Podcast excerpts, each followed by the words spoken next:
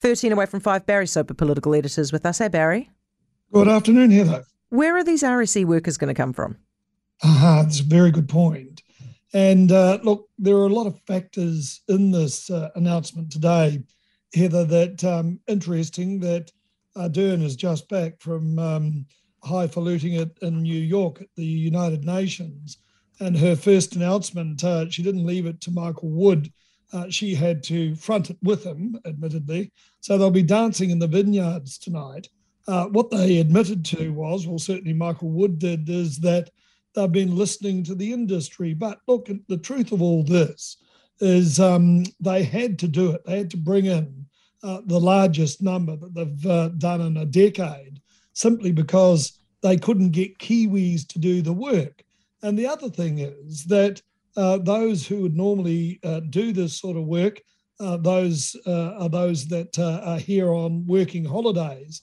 There are not nearly the numbers uh, previously that were here.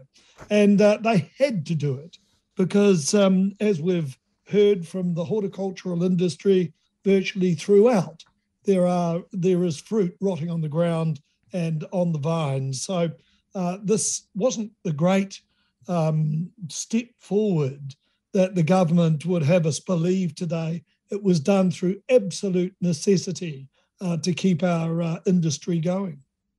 Did Prime Minister get asked about the mood of the boardroom?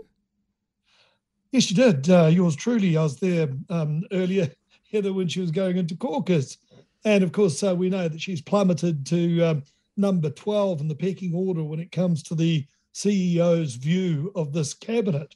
Uh, at the top of the order is uh, none other than James Shaw. But, look, it appears that Jacinda Ardern was unfazed. Have a listen to her on her way into caucus today. What I reflect on, of course, are the other signs that we have around how our economy is performing. See, Standard and Poor's have just recently taken a very different position.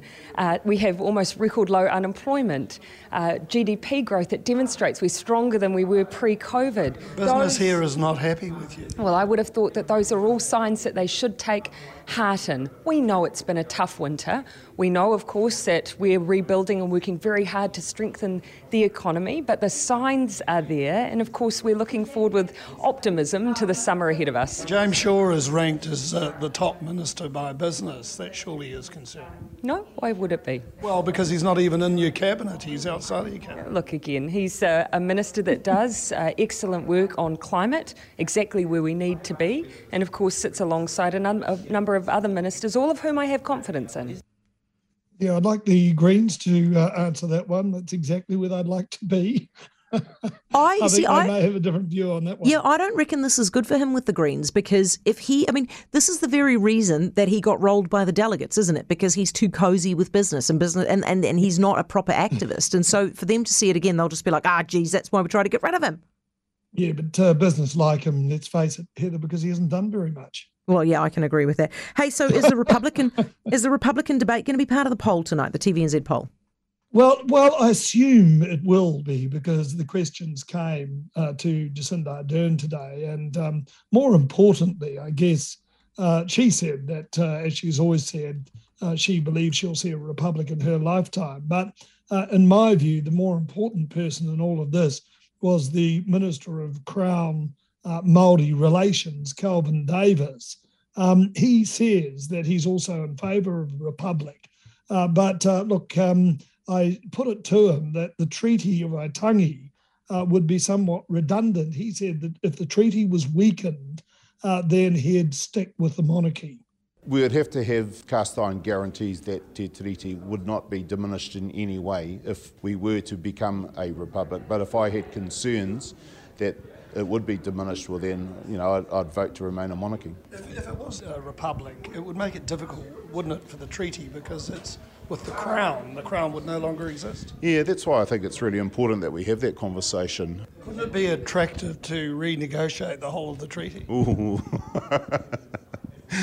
Uh, that'd be quite dangerous, I think. Um, I mean, I think that the, the treaty is a very simple document. Uh, we just tend to confuse it and make it complicated. You know, there's three parts, and I think that the third article is the one that's the most important. That is guarantee of the rights of British subjects. In other words, uh, Māori have the right to equal outcomes uh, along with every other New Zealander. I think he'll find himself uh, sticking with the monarchy on that basis, Heather.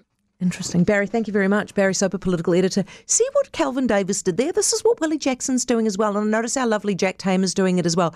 They they interpret the third article of the treaty as equal outcomes, even though I'm, am I wrong in thinking that the third article of the treaty guarantees equal rights? There's a massive difference between equal rights and equal outcomes, isn't it? And this is where the, the, it's been t- words have been put in there that weren't in there in the first instance.